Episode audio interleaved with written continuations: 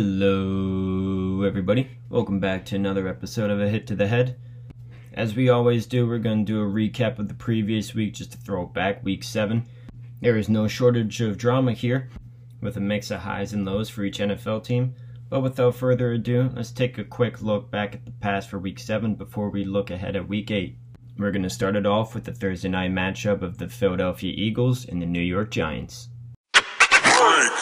Alright ladies and germs, way back when, week 7, we kicked it off with the Philadelphia Eagles beating the New York Giants 22-21. Rather than hop on the Philadelphia Eagles here, because I give Carson Wentz enough as is each week, week in, week out, about his turnovers. He threw another pick this week, yikes. But, you know, with all their lack of players, you know, you have guys like Richard Rogers at tight end, Travis Fulgum, John Hightower, Greg Ward, JJ Ersiga, Whiteside, like, you don't even know who these guys are. But let's focus on the New York Giants. Danny Dimes, Daniel Jones here. Now, I won't say anything. I won't criticize, but he had an 80-yard rush. Look, no one in the vicinity tripped on air, and instead of going for 6, he ate the turf. Now, I'm not going to say anything. I'm not going to judge, because if I was in the same situation, it's a tackle for loss. Evan Ingram, tight end for the Giants, though, they need to move on. They need to cut their losses from him. In his career, he's had 21 drops since 2017. That's the most by any tight end in that span. And though he's only in year 4, it's time to let him go. To the next matchup on Sunday last week in week 7, yeah, the Lions beating the Falcons 23-22. Now, before we start saying anything about Detroit, yes, they're 3-3, but they're a flawed team. They're a joke. You can't take that into consideration. I mean, you're playing the Atlanta Falcons. I don't even know what's going on with them. There's no explanation. Matt Ryan, he's somehow still like buzzing. 31 for 42, 338 yards and a touchdown. And it seems like he does that every week, but somehow the Falcons just keep beating themselves. And you saw in the game, Todd Gurley late in the game, he was trying to kill out the clock by dropping before the end zone, but even he couldn't stop himself from scoring. And to be honest, I can't put that loss on him. You know, he scored a touchdown, okay. But the defense let Detroit march all the way back. Matt Stafford threw it to TJ Hawkinson for the game winner. That's just bad defense, and that's that on that. Cleveland Browns beat the Cincinnati Bengals 37-34. Now, you look at this game, Baker Mayfield started out cold. He started out cold. Started 0 for 5 in an interception. And that interception, though, Odell Beckham Jr. went down, and it was later discovered that he torn his ACL, out for the season. Absolutely heartbreaking for the guy. But Baker Mayfield said in a press conference, he told Odell Beckham Jr. he loves him. OBJ told him go be great. And he did. He finished 22 completions on 28 attempts on the day, 297 yards, in addition to 5 touchdowns. And that's a career high for him. He balled out for OBJ.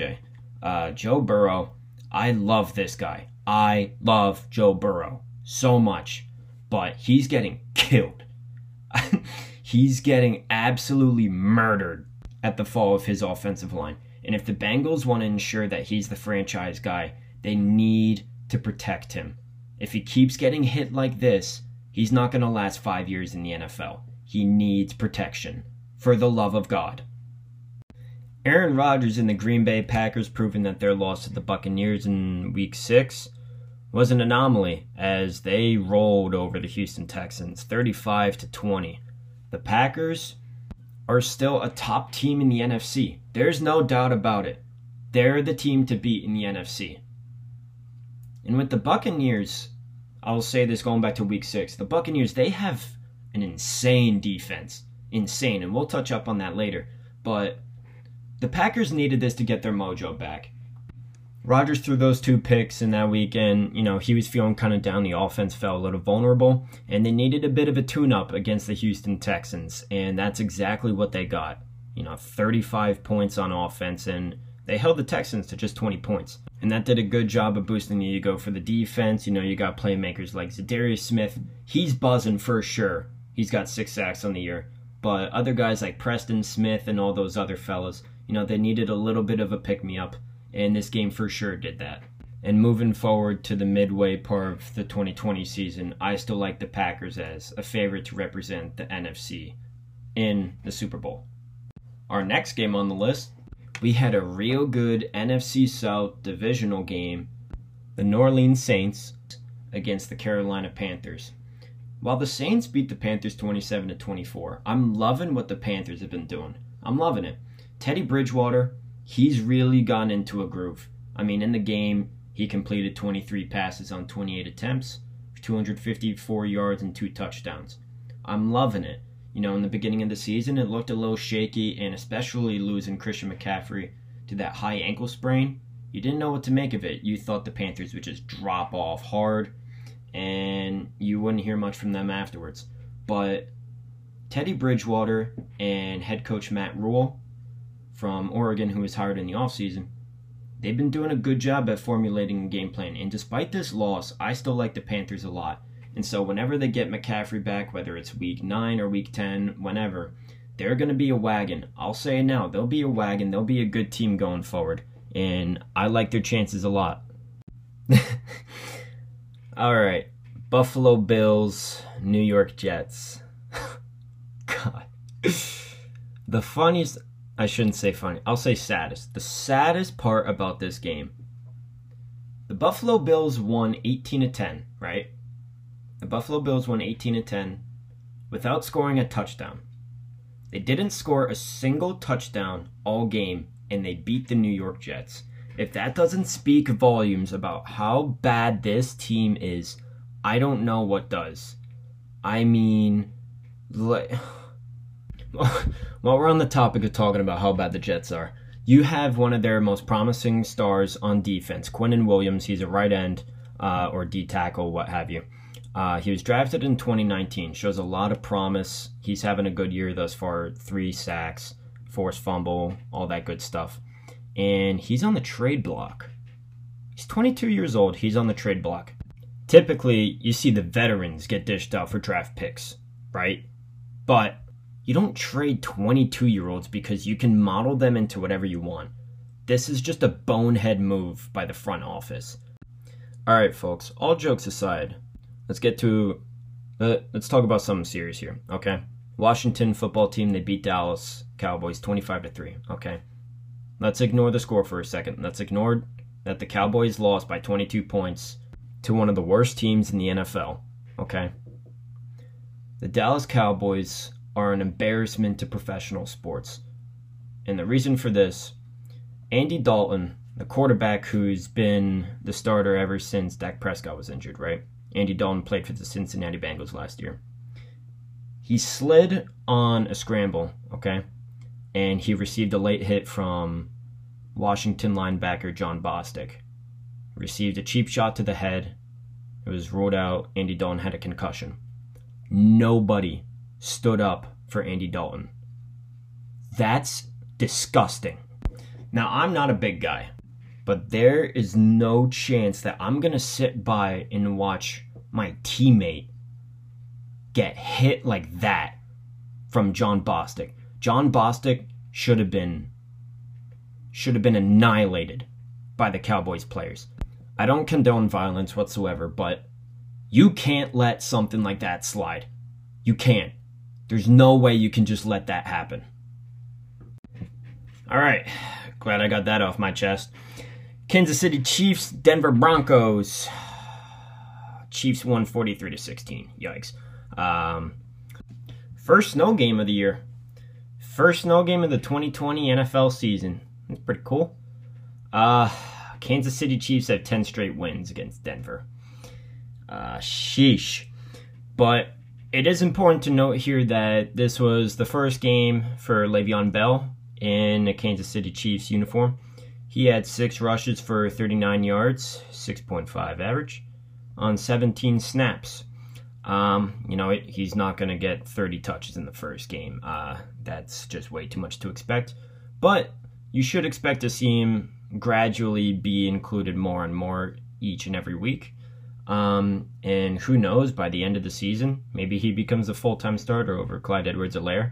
But it might be a bit of a push because CEH has been tweaking this year. Top 5 rushing yards in the NFL, and he's a rookie.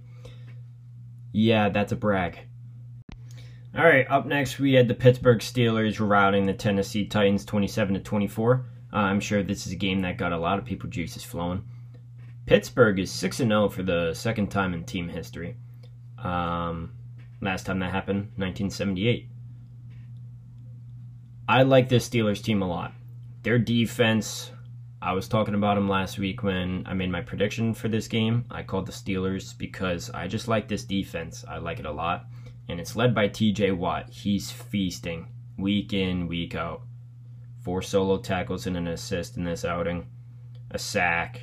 3 tackles for loss. A pass defend. Look, the Steelers are just going to keep going. I like this team a lot, like I said. Tennessee Titans, you know, they're going to bounce back. You know, they'll bounce back.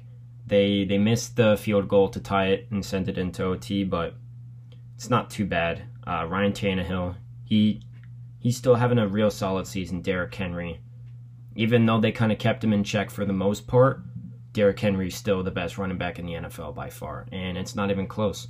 So I'm not too worried about the Tennessee Titans.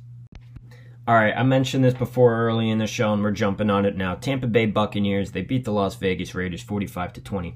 And I can't say enough about this defense. Oh my God.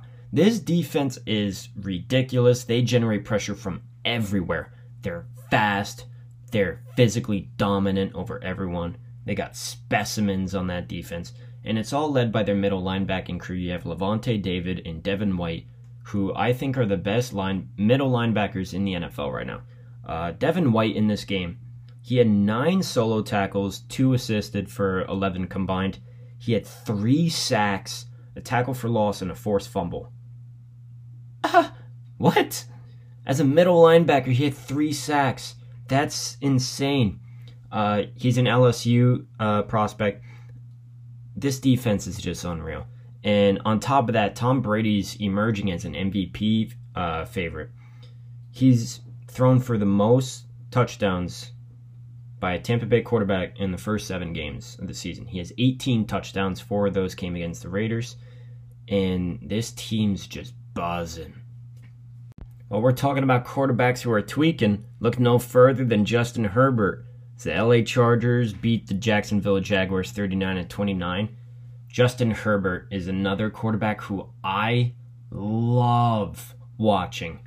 Oh my God, I love watching this guy play football. He throws the most beautiful ball I've ever seen a quarterback throw in my life. He has 250 passing yards, 250 plus passing yards in all 5 starts. In this game against the Jaguars, he got his first career win, and in a game he ran for 66 yards and a touchdown. That's the most by a quarterback in franchise history. I think that's interesting. But, I mean, the Jacksonville Jaguars, we say this every week. You say this every week, the Jags, they got nothing to put up. I mean, Gardner Minshew, he'll do all he can. He'll do whatever he can to win. He threw for 2 touchdowns, and it's just not enough because the management doesn't give him what he needs to win. And it's real sad to see because I like Gardner Minshew a lot. But Justin Herbert, sheesh, he's a beast. It's a bird, it's a plane, it's the 49ers steamrolling the New England Patriots 33-6. Aha! Cam Newton, he was benched in the 3rd quarter. Benched. He wasn't injured, he got benched because he threw 3 picks on 15 attempts. I said this last week in last week's episode that Cam Newton with the Patriots is kind of like a sandbox thing. It's something you play on Madden, you know. It's just the best available guy, you know, he'll get the job done. He doesn't fit this team. You know, he's not the best passer. He's got a cannon. Yeah, sure. But he's not that accurate. I just don't like his instincts. I don't think he's the guy to get this team to the promised land whatsoever. Now for the 49ers... I like how they're going. They were in a little bit of a slump in the beginning of the year. Injuries started to pile up. and they got it done here against the Patriots. Now, unfortunately, Jeff Wilson, running back for the 49ers, he was electric in this outing, over 112 yards, 3 touchdowns, and he suffered a high ankle sprain. I mean, that's just the story of San Francisco in 2020. Just injuries on top of injuries on top of injuries. I could go on all day. Sunday night primetime, we had the Birds face off in the desert. The Cardinals beat the Seattle Seahawks 37-34. I don't know if the Cardinals are legit. I genuinely don't think they're legit just yet. I think they still have a little bit more to prove. I don't care what anyone says. You know, their record says 5-2, but I don't think they're a 5-2 team. You know, their defense is really suspect. They give up some bad plays. They don't force a lot of takeaways.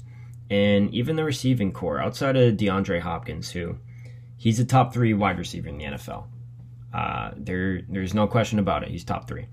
But apart from him, it's a steep drop-off. Even Larry Fitzgerald, you know, he's got the best hands ever. But he's up there in age. He's not that dynamic anymore. And who else do you have to throw it to? Kenyon Drake, I like a lot, but I don't know. I'm not sold on the Cardinals. I still think they have a little bit more to prove before, you know, I think they can do anything of significance. All right, to close out Week 7 of the 2020 NFL season, you had the LA Rams beat the Chicago Bears 24-10 on the Monday night game. I like this Rams team a lot. Jared Goff and Sean McVay, they got a really good rapport going. They just put together a good team. It looks real smooth, real crisp. What makes this team so dangerous on offense is that they use a lot of motion. And you'll see Green Bay using the same thing. They'll use a lot of motion from the slot. They'll have a guy faking a jet sweep, and then they'll run him right up the middle. And they can do a lot with the motion and everything. It's just really fun, really creative to watch. The Chicago Bears, I don't know what they can do. I don't know where they can go from here.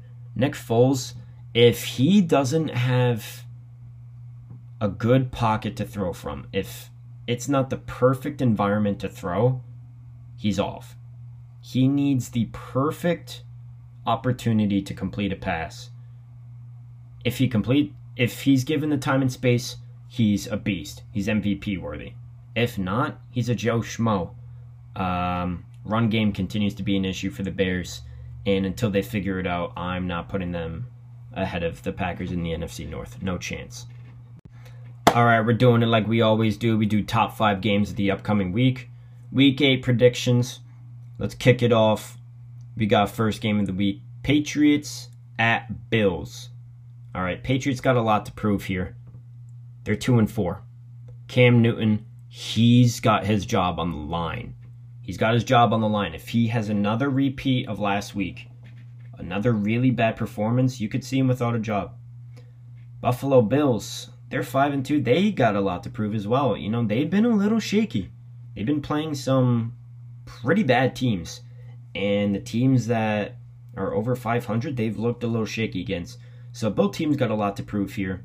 I have the Bills taking this, though. You know, Patriots, I just don't see them getting it done. Cam Newton, I don't want to say I don't believe in him, but it's the case. I just don't think he can get it done. So I had the Buffalo Bills beating the New England Patriots here, 1 o'clock p.m. Sunday. Again, New England Patriots at Buffalo Bills, 1 o'clock p.m. Sunday. I got the Bills taking this one.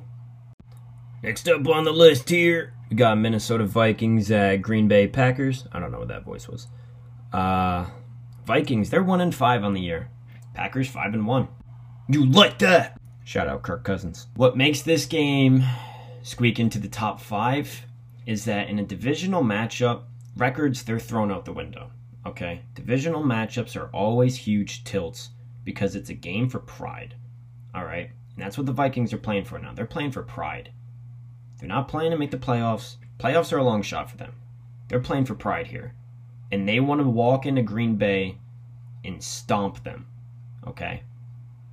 But based off the way Green Bay's been just cruising through this season, Based on the way Aaron Rodgers has been doing his thing, Matt LaFleur making this offense look unreal, I got Green Bay taking this game. You know, the Vikings just have too much going against them.